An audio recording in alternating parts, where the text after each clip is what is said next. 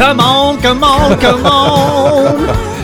Oh, it's a big day, people. A big, big day here in the Typology studio where I am sitting with my dear, dear pal Anthony Skinner. I'm listening to Tall Angel Side A, his new EP and his single. Come on, come on, come on. Yeah.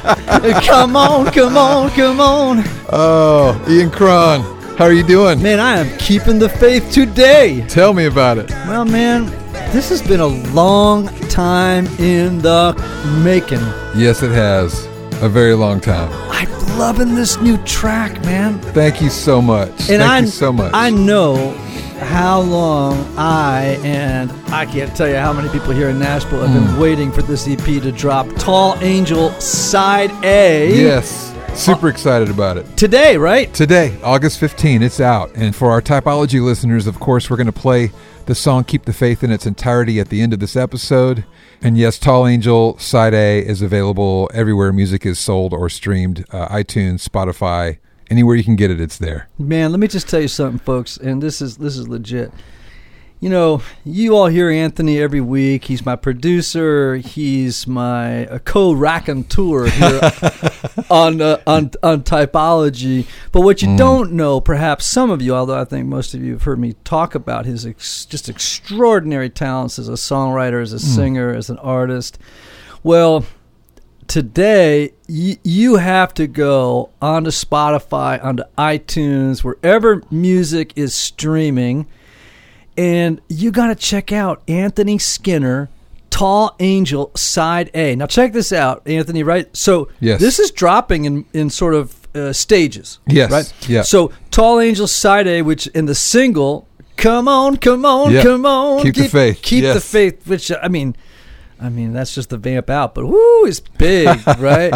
It's it's inspiring. So that drops today. Yes, it's three songs. Three songs. Yeah. What are the other two songs? Honey Yeah. and To Really Love. Oh, I love that song to really love. Yeah. yeah. Because you got that. You know what? You know you got that Barry White voice. so every time you sing like that, I I start to have Uh, I just start to have feelings for you, man. You know what I'm saying? You're sweet. You're kind. Yeah. And now side B Yes. drops in September. In September, three more songs. Three more songs. Side C in October. Yes. And then side D in There will be a Christmas EP release in November and then the whole record with additional songs in February of 2020. So we're rolling music out month after month. All right, everybody. Now you listen to me. I might, uh, I cannot commend to you enough this recording. Right, Hmm. Tall Angel, side A. It includes that beautiful song, "Keep the Faith," and and you just you just got to go get it. Right, so you can go to Spotify, uh, you can go to iTunes and, Yeah. and get it, purchase it there. Man, Right. you know what, everybody? Can I just say something? Every now and then, when you find a great piece of music like this, Yep. you know it's cool to stream. We know we want to get our music out, but don't Sure. be afraid to buy it. Right? Like- yes. I mean, because songwriters, man, it's hard to make a living out there, man. it is a different day and time for sure. It is. So, Yeah. I mean, you know, for a little bit of love for your our producer and our friend Mm. Anthony, you know, don't don't be afraid to go out there and spend whatever it is, a buck or whatever it is these days to Yes. buy something on iTunes. So, listen, you want to catch up uh, with Anthony on social? You need to go to at Anthony Skinner. Yes. Uh, on Twitter and Instagram. Yep. On Facebook, you go to Anthony Skinner Music. yes. Uh, check out his website, which is dynamite, anthonyskinner.com. Yes. But most of all, go get this new three song EP, which dropped today. Yes. Thank you so much, Ian. I appreciate it. All right. Yep. Now, all that advertising, Yeah. it's going to cost you. I'm going to make you sit through this show, which is actually not going to cost you nothing. Oh man, we're playing the best of for season 2 Mm-hmm. and this is our second most listened to podcast in Really? season two. Yes. Wow. Yeah. I did not know that. Yes. But I understand why. Yeah. It's a powerful conversation. It really is, and and it, it this is one of the sort of unforeseen gifts that happens every now and then. You know, you can't manufacture Mm-hmm. moments uh, in conversations. You can only steward them when they come on their own steam. Mm. yeah. They're when they just appear, and you're like, okay, everybody, hold your breath, and let's hold the space and see if this conversation continues to Mm-hmm. to really be magical. And this was one of those magical conversations with Ryan Stevenson, songwriter, artist, uh, four uh, on the Enneagram. But this this episode is beyond four. Absolutely. I was going to say the same thing. You know, One of those really special, almost transcendent moments we've had here in the studio. it is magical. Yeah. So, folks, stick around for this one. This one is really big. It is. almost as big as Tall Angel Anthony Skinner's new EP dropped today. Yes. Brothers and sisters, don't you go away. Right now, my interview with Ryan Stevenson. So, Ryan Stevenson, welcome to Typology. Thank you, sir. Yeah, it's I'm so really stoked. yeah, man. It's uh, it's such a joy to meet you and and uh, to have you on board. Uh, and you began the show off. You you I asked you the question like, uh, what do you want to talk about today? and and you you said something really beautiful. You just said, you know, I I'd really just like to know myself more. yeah, for sure. And how would how do you envision my uh, and the enneagrams being uh, uh, an assistance to you on that journey toward understanding yourself more?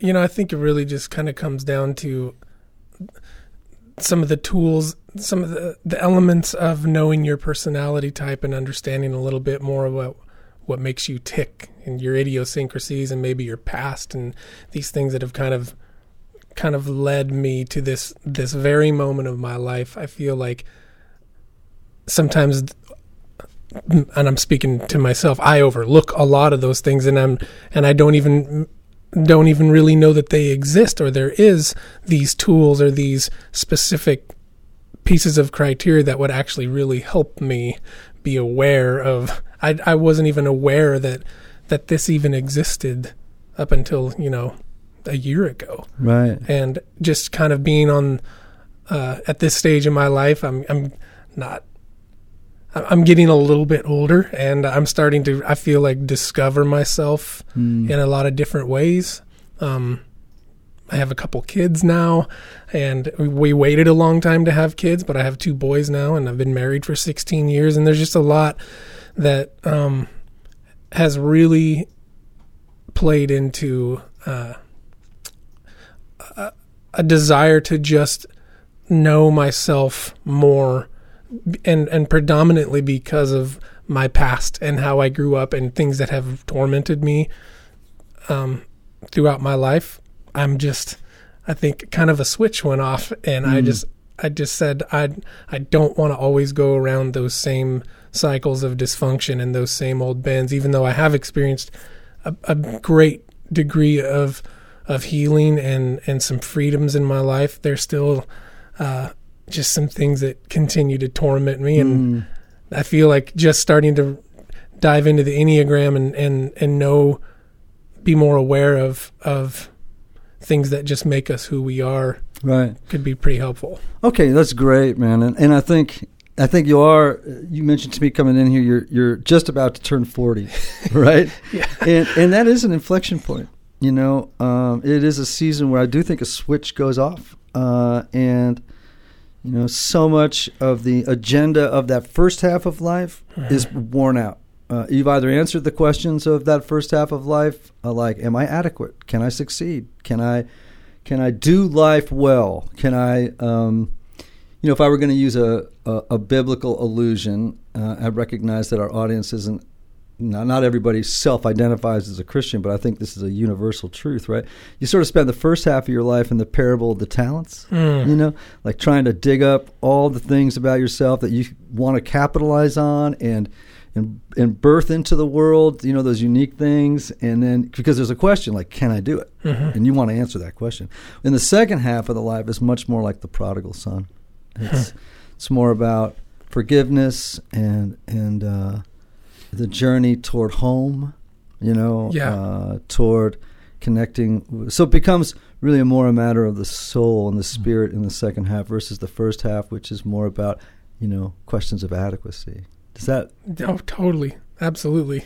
I feel like when you say that, it, I can, I can identify with that so clearly. You know, it, uh, I have spent a lot of time wanting to succeed and being ambitious and wanting to prove worth and to just um,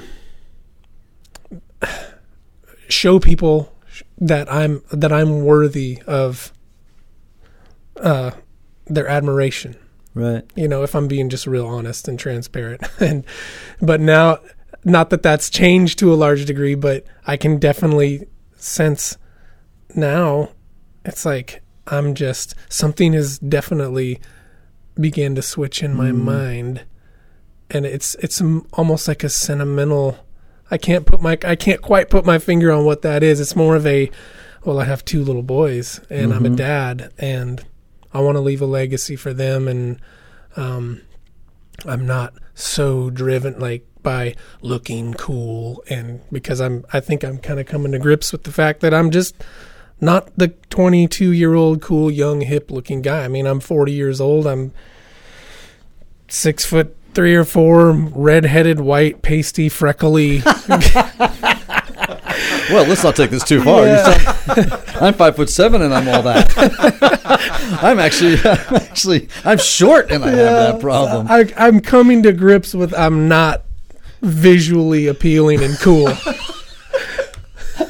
And but but and hope but hopefully if that if that were the case, which I'm not sure it's as dramatic as you say, but if you if if that were the case, that it's okay Hmm. that that's what you are, right? Like that ordinary is all right. Yeah. you know all right let's go back because i want to talk about this stage of your life and you know you mentioned coming in that you're uncertain if you're a three with a four or a four with a three we talked a little bit about it and uh but and so maybe we'll kind of get there as we go along you have a interesting you alluded to and i don't know what it is yet the sort of a, a background or a story all I know is you grew up in Oregon and you were a paramedic for eight years. Okay, that's basically what I know. Besides, you know, writing hits and doing all that stuff.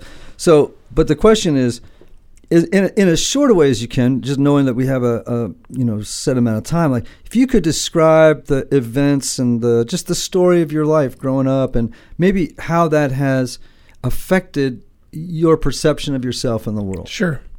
Well, I I grew up in a tiny little farming community in Southern Oregon, out in the in the valley, um, surrounded by ranchers and farmers and dairy farms.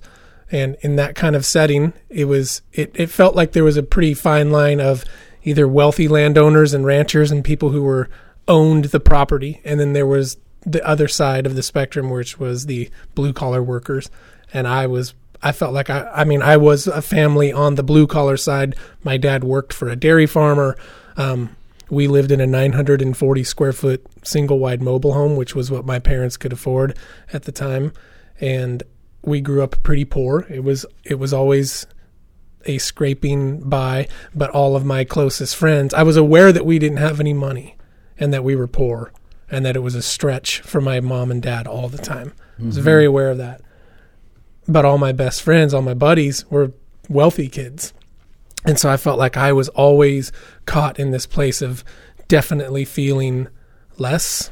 Um, I felt like I was the outcast. Like I could just never really live up to their Air Jordans and their Nikes and their, you know, name brand stuff. I was I was the generic Goodwill hand me down kid, and and it really, um, it started to become well. This is who you are. You're the you're the generic hand me down kid, and and it didn't change. Like you know, it just kept getting worse as I got older into junior high, and you're discovering your identity around your early teen years and high school. And a, and another really huge piece of my emotional dismantling was um, I didn't hit puberty. I was a super late bloomer, and I didn't I didn't grow or hit puberty till I was almost 19. So from the I, I stayed the body physically of a fifth sixth grade boy all the way to my senior year of high school. And and just um feeling you know watching all of my buddies watching everybody. And i went to a small little school. There was 54 kids in my graduating class. So I you had 54 kids in my English class. so everybody we were very very familiar with one another. Um, very well acquainted. We knew each other's lives pretty intimately. And for them to i felt like all eyes were on me everybody knew well ryan is not growing you know and it's embarrassing and and and I felt like I just kind of became the brunt of a lot of mockery and and some pretty decent degree of bullying and um and this was and that's terrible, this was back in the day before like bullying was really a thing. It was just like, well, suck it up and deal with it. right? And so I just internalized all of that shame and all of that, uh, just feeling inadequate and like the outcast. The the, and so that in a nutshell is that kid has been with me up until this moment, and his voice is in there driving me to prove all those kids wrong to tell to show everybody and again i'm just, i'm being real transparent uh No, we appreciate it, man. That, that's great. Keep it's going. it's the one it's the thing at this stage in my life and it has been since then that continues to drive me and to succeed and to take care of my body now and to to, to keep such a strict diet and to work out and to try to be you know physically appealing and visually appealing to people and and and all those things because that that voice that kid that seventh grader who got dismantled all those years ago is is has told me it's okay to get yours. Um and now that you can do it and prove them all wrong and make them all pay make them pay for how they hurt you um and so that's it's um it's been an interesting journey Yeah. for sure And what, what's interesting about it, because I actually experienced a tremendous amount of bullying growing up too, and and I was a little kid. I was not particularly athletic. I was quirky, uh, poetic, uh, a big reader, um, which was not you know the popular pastime of a fifth most fifth graders. You know, and um, and I just you know I was just kind of a little misfitty. You know. Uh, but the the question I have for you is, like, um, how have you succeeded yet? I mean, like, in in proving those people wrong. I mean, are you satisfied that you have, or I think other people around me would would tell me that I'm crazy and that I have achieved success. And still, if I'm being honest, I, f- I feel like I'm so unsuccessful. And I I just feel like I'm I've done nothing but uh, been overshadowed by all these other people in my genre of music that are just so cool and so great and are such great singers and and and very successful and you know um I'm I'm I'm don't get me wrong I'm very grateful and honored and so thankful for any success at this point in my life. And there's definitely been some amazing successes over the last several years. And I definitely um recognize that and and respect it and love it and I'm so thankful mm-hmm. and I can't tell you why I still feel unsuccessful. Mm. I still feel driven to just do more. do, do, is it that you feel um, unsuccessful or still broken? Still broken for sure. See, so it's interesting. Your language is both very three-ish and very four-ish at the same time. You're you're evidencing very strong features of both types, and I, this is really important for our people because I think a lot of times people think, "Oh, it should be cut and dry. It should be very, very clear." And uh, Ian or any other Enneagram teacher, if you can't help a person nail down their type in you know 20 seconds with your brilliant expertise based on your knowledge, then you somehow have revealed your uh, your weakness or your inability or your uh, your lack of mastery of the enneagram. It's baloney. It it really can take people a long time um, to to figure out their type because it's very nuanced. Hmm. It's very close. Um, and as I mentioned to you earlier, that was my experience. I've seen it many many times. Self discovery is a journey. It's not a moment. Hmm. It's not a moment in time where you go, I'm this, you know Yeah. right it's and it's always toward realization right becoming real really you re- really the mission you were sent here to do is is something that happens it evolves yourself is evolving it's revealing itself as you go along right? and the enneagram can help accelerate that journey or clarify pieces of it but it doesn't stop it once you know your type Yeah. you know that would be a Yeah. a false. Okay, let's go back to your childhood because you, you you you you have described a you know a childhood that was poor, that was sounded like full of envy, right? Like about um, you know probably comparing yourself to others, you know, physically, comparing yourself to others economically, socially, Mm-hmm. uh, maybe creating in you either a drive to succeed and a sense of self uh, of deficiency, and sounds like both, Mm-hmm. right? Like Absolutely. both in play. Uh, so, if you were going to name that story, like in a memoir, like three words, you know, or whatever, what would the name of that memoir be? Oh, man, that's a tough one. Because I'm a writer and I should be able to just pop that out right now. Yeah, you know, it's interesting. Every time I ask this question, people look at me like they're a deer in the headlight. And so I'm going to give you a couple of seconds to think about it. What's the name of this memoir? The story that that that of your life as a kid growing up until now. You think? well, I came up with two. Oh, good. no, but it would either be what you don't see Mm. or behind these brown eyes. Oh. What you don't see and behind these brown eyes. Now imagine you this was a novel, for example, this story. What would the what would the kind of the like like let me put it this way. The story that I heard was actually in something you said. So I'm not I don't want to name your story, right? But I would have one if I were your publisher, I would say, well, maybe we, this here's another idea for a title. Hand me down boy. Hand me down boy. Mm. Or just hand me down. Mm. Where? How does that land for you? Like truth. Hmm. so here's a thought for you, an idea I have for you. or I'll start with a question: Have you ever felt like you were stuck in a story uh, that, uh, or have you ever felt like you are stuck in the wrong story? Yes. To unpack that for me, help me understand that. Um, I have felt at times, Well, I feel often that I'm. Golly, that uh, maybe some of the decisions that I've made in my past, in in in uh, out of insecurities or um, immature seasons of my life that you know Mhm. have either wounded people or or wounded myself and I'm still suffering the consequences of some of those things emotionally relationally um, I wish I wouldn't have done those things and I didn't those things it was like those things didn't need to happen and now you know years later I wish that wasn't a part of my story Okay, so does that make any sense at yeah. all? Mm-hmm. So you're.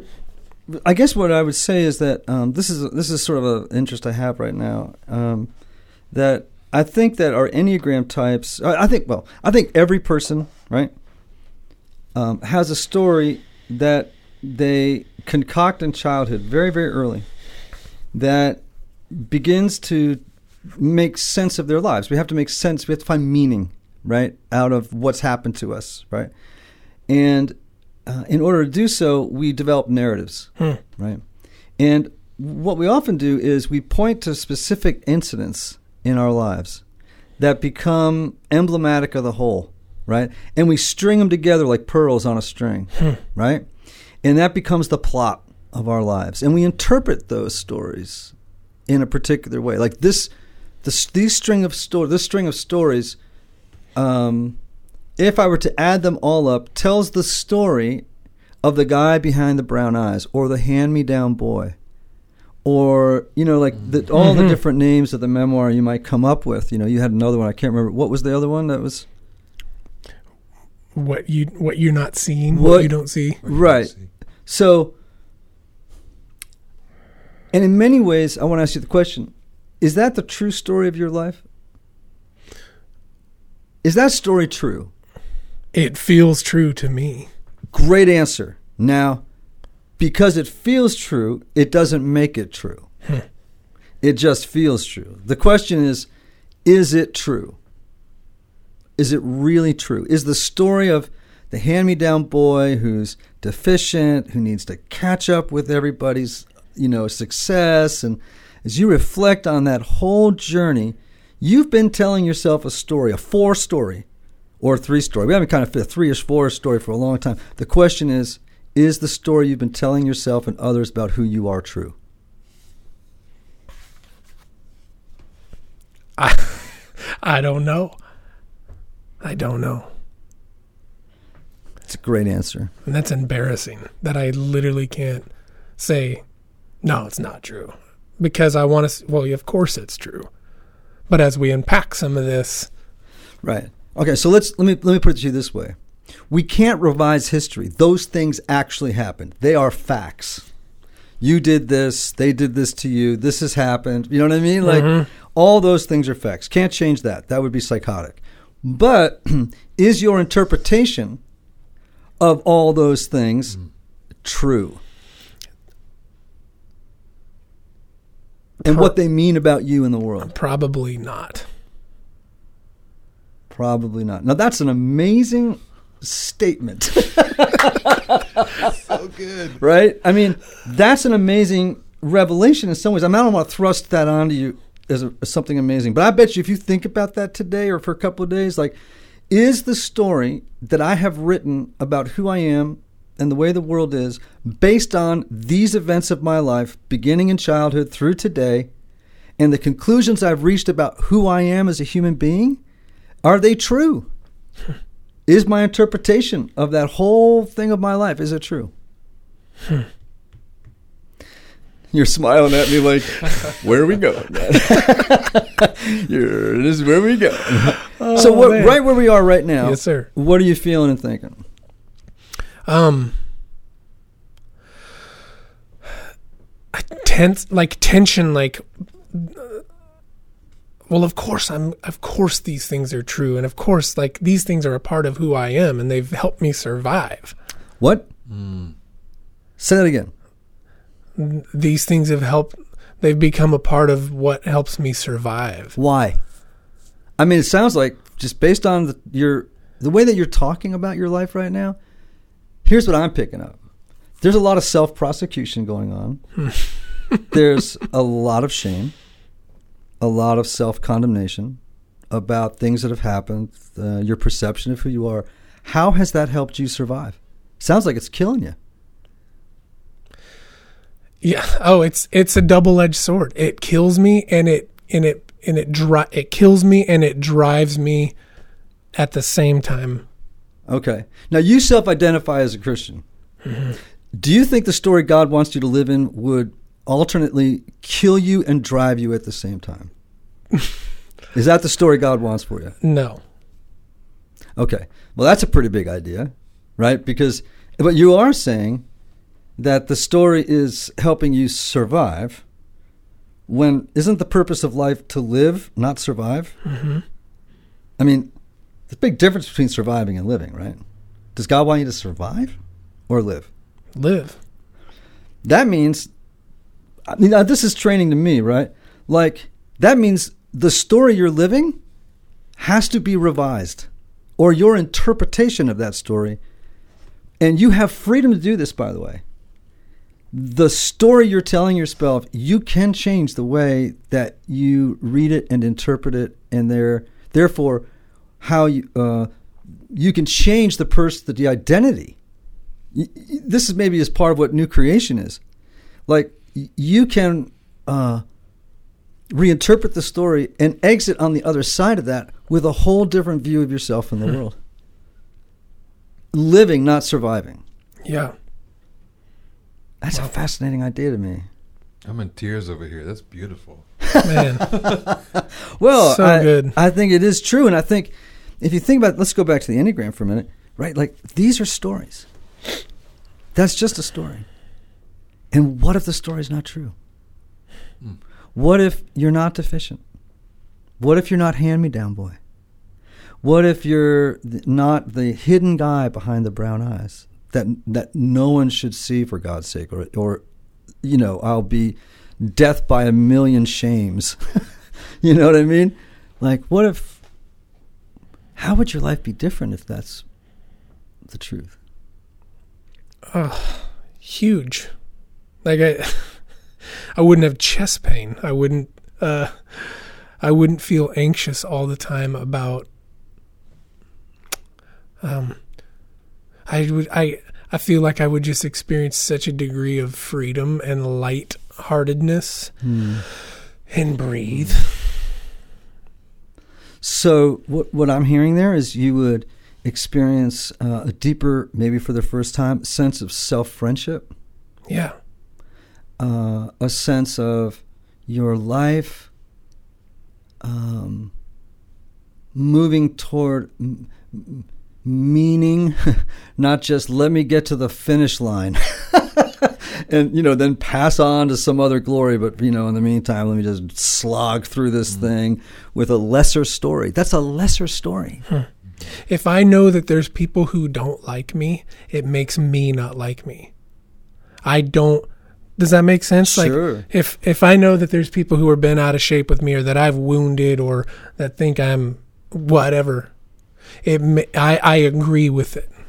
Sure, because it's reinforcing and affirming the story you've been telling yourself for so long, right? and it steals all my joy and peace. Right. And then I have these moments where I'm like, no, wait, that is, I, I'm telling you, I do have moments of absolute clarity and peace where I'm like, you know what? That, that is a lie. And then it's, it gets overshadowed and buried when there's a trigger of guilt or shame or uh, inadequacy, criticism. Like if I'm criticized at all on any level, like for example, if I hand in a song that I that is and as a songwriter, these are like my babies. I just I just dumped my heart and soul and my passion and every ounce of just feeling into this song mm-hmm. and I hand it off to somebody to say, "What do you think of this song?" And to me, it's like, "Here's here's my baby, and it's beautiful, right?" And they say, "No, it's not." It's like like the walls come crumbling down and just that like criticism telling me that I'm not good it's just like lighting a stick of dynamite and it, it validates everything I've believed from seventh grade. It validates the story. It perpetuates the story. The story was birthed and it has remained sustained by your interpretation uh, right of the all the events that came before it and it's like well here it is again Yeah. here's that here's the here's the hand me down boy again i handed it in and i got handed down Yeah. you know what i mean totally. but what if you could interrupt the circuit on that story and actually begin to say, it may feel true, but it's not true? I would love that. Yeah, me too. And I, for you and for me, right? And I think one of the gifts of the Enneagram is, is it can provide you with some clarity about the story you're living in right now, Hmm.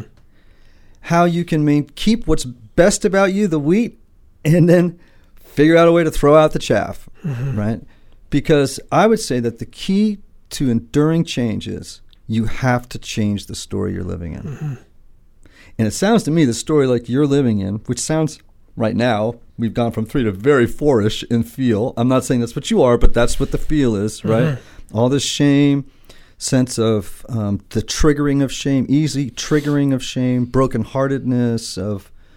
Um, it sounds like you, at least at this moment in your life, you're spending a lot of time living in the past, looking over your shoulder. Mm-hmm. That's very four.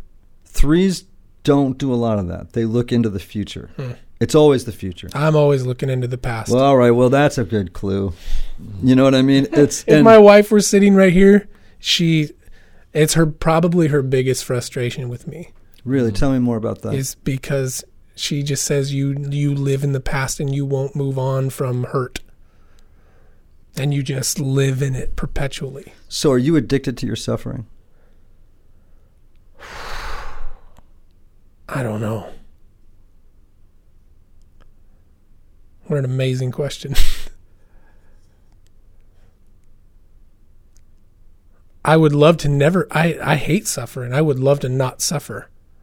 But it as you as you talk about that, like it's such a familiar thing that it almost feels better to get in there and like okay well at least at least rethinking about those heartaches and that stuff Right. feels so comfortable and familiar almost like a friendly place completely and and you know a question you might you know ask yourself uh, as you do your enneagram work as you, you think about who you are is who would i be if i wasn't suffering all the time like because a lot of times the fours by the way w- the things they suffer about are actually um, camouflaging what they really should suffer about hmm. you know what I mean? It's like they get hmm. sort of hung up on the story of my suffering, and they, and then what actually is is it's really hiding what the true suffering is that they're really afraid to look at. Hmm. So it's really not really the present. I'm not saying that isn't a source of suffering. It's just not the primary. That's a little bit deeper. gotcha You, you told me when you came in that you're you're you just started counseling for the first time in your life. Um, would you be willing to share one what brought you to that place, and then secondly, what it is that you know you'd love to resolve, or or what are you looking for in in counseling? Um, well, I feel like what brought me to that place was uh, just talking with some some friends who have been in counseling who really encouraged me. friends who who know me pretty intimately, like, buddy, you could you would really benefit from this. Like, this could Mm. really help you. Just because we know you so well and we love you, and we just see the the tormenting things going on with you How did they see it? Can I ask? um what you've just recognized like uh, just uh this narrative this like um, condemnation self-condemnation just feeling inadequate uh feeling like I don't don't measure up like I and I'm and that's not an act like I genuinely know that I walk into every environment thinking I don't belong here Again, very four. Did you hear that? I don't belong here. you walk into situations, and that's your immediate thing. And it's coming out of a story from the past. A story that you naturally, and you shouldn't condemn yourself for this, every human being has to find meaning in the experiences and the events that happen to them in their lives. Because you have to, if you didn't, if you were unable to, we, um, if you were in my office, I would begin to suspect that uh, you were exhibiting some schizophrenic qualities because that's essentially you would not have a coherent story of self, right? So you this is clearly not the case. So you have strung together stories. And by the way, I would bet that if you were to name to me the four or five incidents of your early childhood that helped form that story mm-hmm. for you, all of them would be negative. You're nodding at me and smiling. Is that? for sure And do you, do you know why, by any chance, or what? Why? I mean, like for example, why didn't you string together the five great things that you experienced growing up, all of which would have formed a more positive uh, view of who you are? I don't know Because all of us have a negativity bias. All all of us tend to remember those things about ourselves that are negative. Um, because um, as little kids, we tend to always kids are little little kids, three, four, five, up until teenage years, are fundamentally utter narcissists. The world is completely about them, and they become in their minds. Uh, a, a little kid might, and, and we carry this into adulthood, would say, "I am what has been done to me." I am. All of that defines who I am. Uh, it's natural for a child to do that. It's a, they live in a magical world, and so the whole story, everything's about me. So all these stories, things I've experienced, things that were said to me, things that were wounding, uh, all of these things, if you put them together, uh, aren't what happened to me. They are me. So what I'm pushing back with you against you on today in a way that I hope is kind and, and whatnot, and and what I would push against every single type on is, are you sure?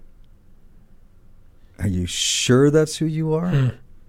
Are you sure those stories, your story, is the is the final word on on who you are. Because if you stop to think about it, Ryan, if you identify as a Christian, and I hope every type sees this in their their lives, um, if the story of your life is, you know, I'm deficient, it's kind of unredeemable. The past, I'm stuck in this past that can't be changed, and uh, and I'm, I just have to survive this thing. That story is an utter contradiction to the story of God. Hmm.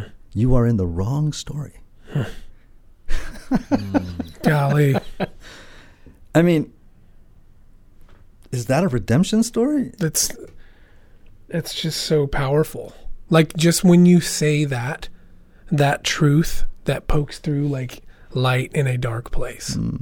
Truly. You know, and it it's little it's little nuggets and like truth and wisdom like that that are such an awakening. Like as we sit here like I can just feel this awakening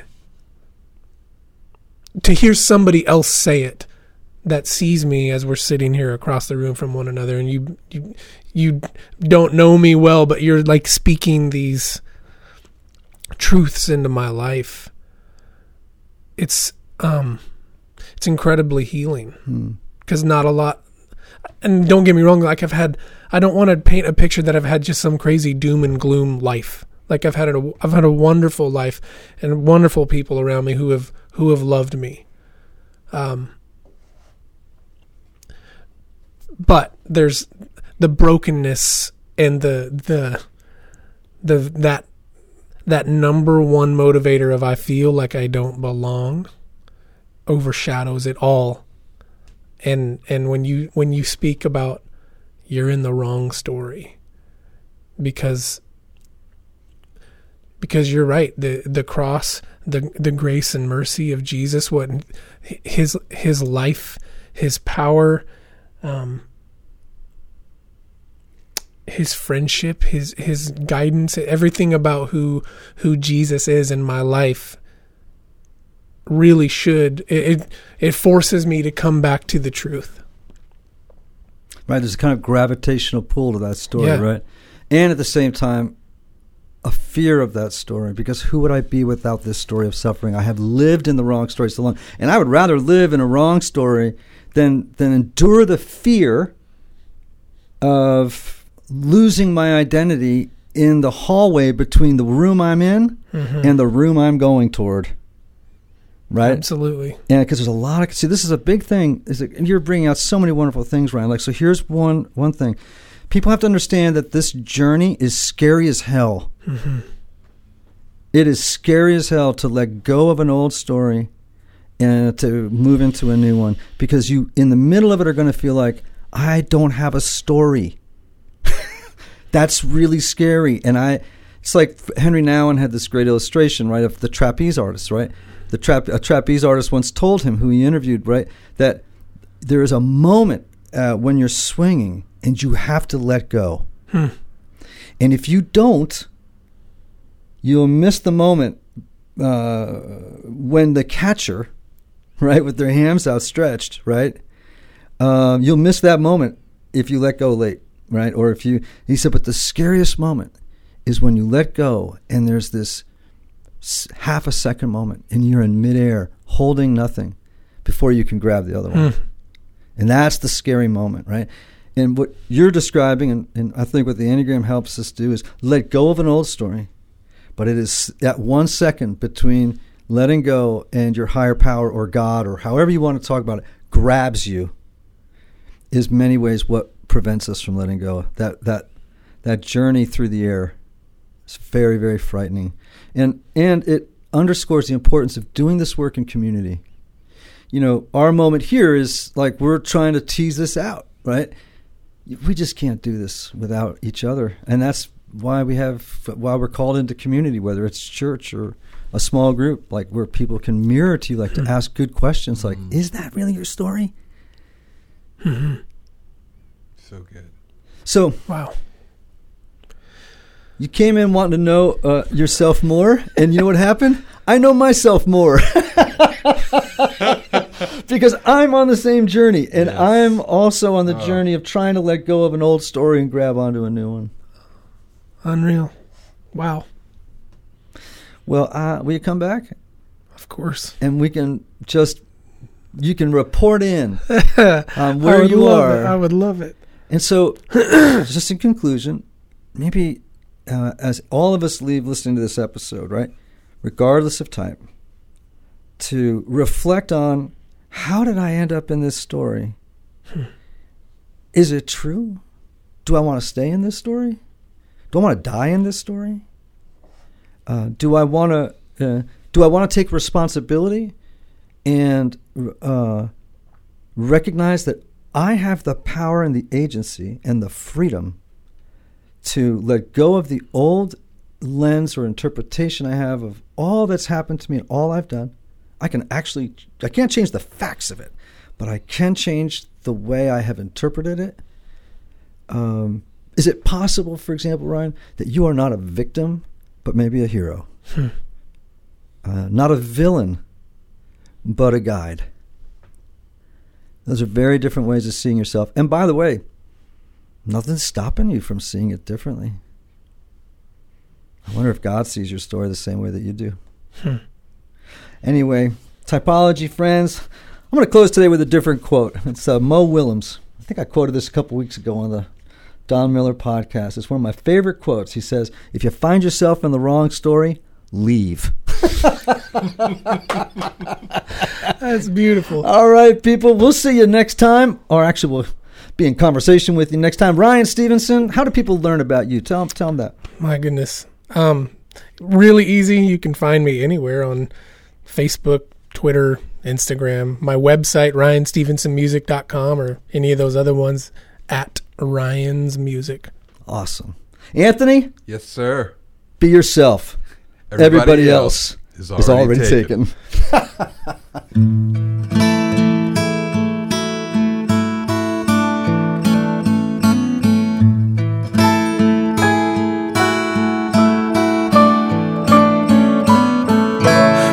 another cloudy day. Maybe we should go outside anyway. You never know what you could find. What's the chance my hand you'll take? Maybe we should go and walk in the rain let your troubles just fall away.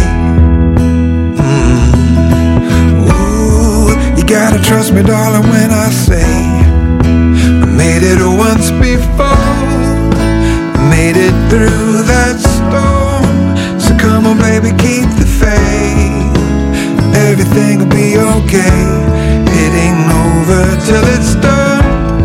I swear we're gonna see the sun. What's wrong with getting caught in the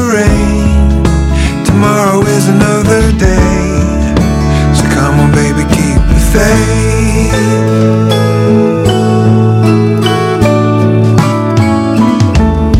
In everybody's life, a little rain is gonna fall. You're looking for the door, but all you can find are walls. And people can be hard when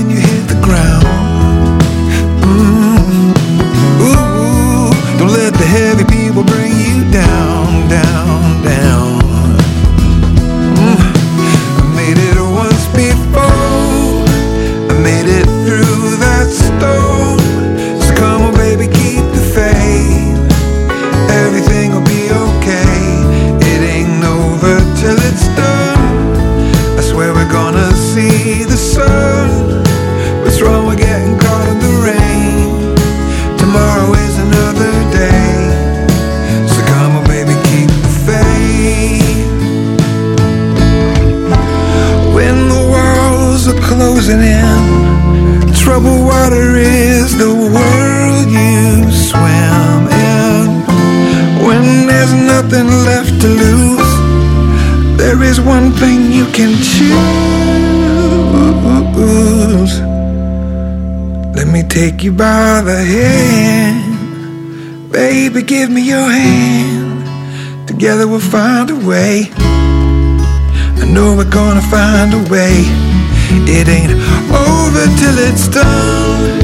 Keep working till you see the sun. Until the race is run. Until the kingdom comes.